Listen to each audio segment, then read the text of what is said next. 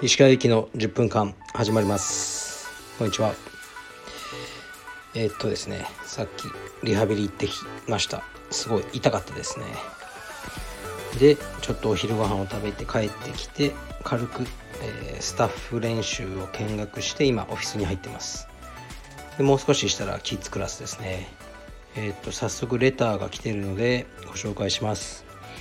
いつも楽しみに聞いています。インスタなどで石川先生のオフィスの写真など拝見いたしますがとてもセンスよく素敵な空間で憧れています。石川先生のインテリアへのこだわりやルールなどがあればぜひ教えてください。また子供がいるとどうしても物が増え散らかりますが石川先生はどのように工夫されていますか？ってことですね。うん。そんなねあのおしゃれでもないんですよ。写真のトリックです。うまくあの、ね、片付けて撮るとかね。あの散らかってないとこを撮るとかそうしてるので結構ねそうでもないんですよね。でもインテリアは好きですね。うんだからもう無駄に高いものとか買っちゃいますね。棚とかねこうニトリとかでもいいのにこうあえてねちょっと高いのを買ってしまうみたいな。ねむしろ使いにくいとかねそういうことはよくありますね。うん、それでもまあいいですかね。なんかあのせっかく仕事とかするなら、ね、好きな空間でやりたいと仕事もはかどる気がするので自分のオフィスはまあまあ、ね、好きなものを揃えてますね。ちょっと古いものが好きなんですね。やっぱ台湾の田舎みたいなテイストが好きで。で台湾のあの僕が好きなカフェと同じ壁の色にしてますね。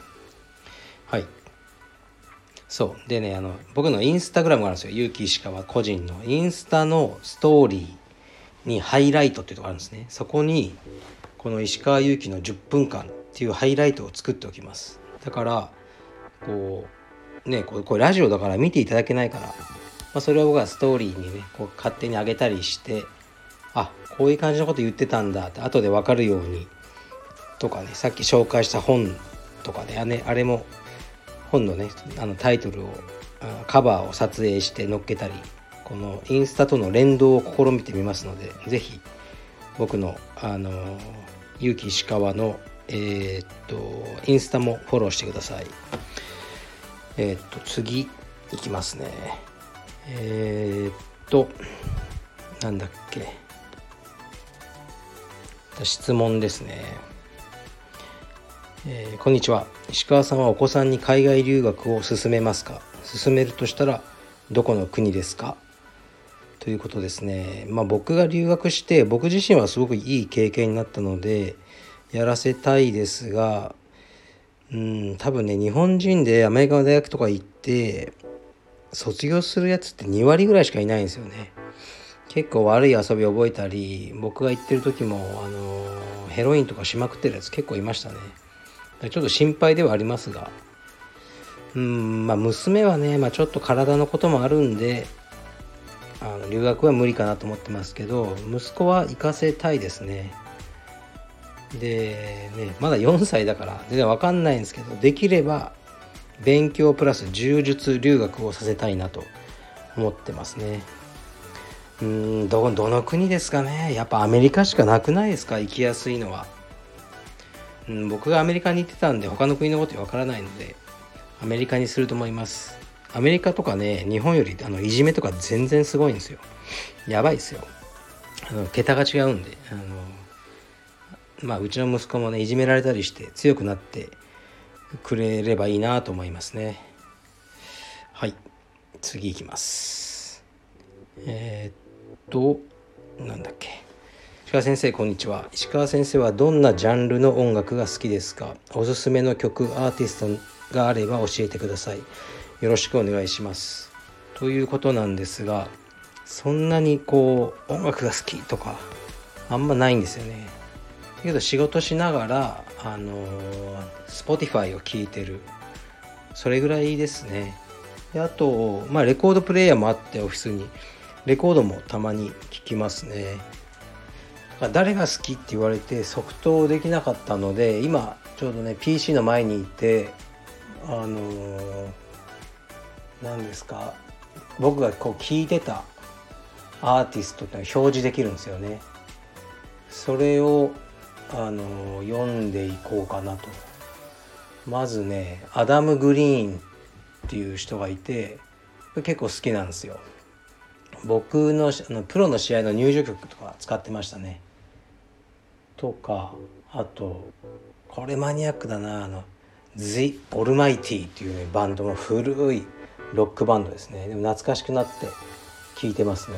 今そのボーカルのリック・ウォーリックはえー、っとソロでもうちょっとソフトな路線でやってますね。あと聴いてるのはチャラ。意外なところかもしれないですけどチェホン。えー、っとまあクリームですね。古いですね。あとねダークルームスっていうのあるいるんですよ。これがね僕結構好きですね。暗いんですけどあのいいですよ。あと、まあ、意外になぜかナタリー・コールを聞いてみてムーンタクシージョン・バトラー・トリオ、えー、ジャンナオミジャンナオミっていうのはあのえっ、ー、となんだっけクインテットのカルペディエムの入場曲ですね。あれですね。そして tofubeats。結構なんかおしゃれな感じですね。 UAさん。なんで さん、さん、UA、UAでいいですね。なんでさんをつけてしまったのか。きのこ帝国。金子綾のオアシス。エイミーマン。エイミーマン大好きですね。とまあ大人気のあいみょん。くるり。コーダーライン。コーダーラインも割と好きです。ノエル・ギャラガー。樋口愛。ヨーヨーマ。そうヨーヨーマとかねチェロとかバイオリンが好きなんですよね。たまに聴いてますね。リファンデ。リファンデすごくいいです。七尾旅人、ね、奇妙礼太郎。えー、っとベン・フォールズ。それぐらいですかね最近聴いてたのは。なんかいっぱい言いましたけど。でもねこの若い頃はバンドとか好きだったら全部ねボーカルとかこう、ね、ドラムとか全員名前とか覚えてたじゃないですか。僕も全然知らないんですよ。ボーカルの名前しか知らないっていうね。あと別にギターとか ね、ちょっと差別になっちゃうんですけどね。ギターとかベースとかねもう変わっても分かんないですよね素人は。ボーカルが変わったら分かるじゃないですか。さすがに。フジファブリックとかやっぱり志村さんが死んだ後は聴かなくなっちゃったんですよね。でももうギターとかドラムが変わったとかね。もう僕みたいな音楽素人にとっては一緒だという感じでですね。からまあライブとかもあ若い頃は結構行ってましたけども疲れるんでね立ちたくないんですよね。でもやっぱロック系行くとこう立つのが当たり前になっててあの僕座ってると僕の前の人が結構気使ってね「ああいやいいですよ」とか言って「僕は座ってるんで」とかねなるのでもうライブも行ってないですね。はい。そんな感じで。じゃもう一つだけいきますね。えー、っとこれはちょっとね分かりづらい質問かもしれないんですがえー、っと石川先生いつも拝聴しております。充実の大会は試合に勝ってなくてもメダルをもらって表彰台の写真を撮って、えー、1位として結果に記載されます。ワンマッチで試合を組まれて会場に行ったら相手が来なくて優勝したことがあります。このおかしな慣習は変わらないのでしょうか？ってことですね。うーんこれもねもうほんと仕方ないことだと思うんですよね。あの人が少ない階級だと。でもワンマッチで試合が組まれて会場に行ったら相手がいないっていうのはこれはねあのかわいそうですよね。うん僕自分の生徒さんに絶対ないようにってそれは言ってますしうん、それした時結構怒りますね。やっぱ相手体重落としてきてね、せっかく行って試合ないというのは、まあ、怪我ね、その当日の朝怪我したとかだったら仕方ないけど、なんか面倒くさいから行かなかったとかいうのは、本当に失礼なことになっちゃならないと思いますね。うん、まあ、試合はなかったけど、ちゃんと体重を落として会場に行ったら勝者だっていうね、考えもなくはないですよね。それも、はい、立派だと思います。でもね、やっぱ試合したいですよね。うん。だから、ね、でもこれもね、まあ、大会側もあのね仕方ない。運営上、ね、あのことだと思うのでこの慣習はねなくならないんじゃないでしょうか。これをなくすにはねやっぱりこう人が薄い階級をなくしていくしかないですね。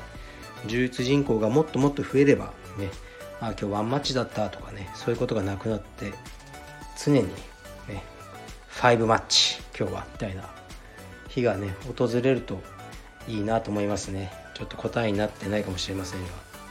はい。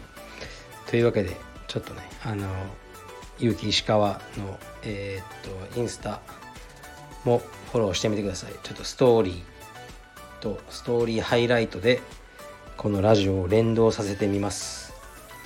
はい。ありがとうございます。失礼します Thank you.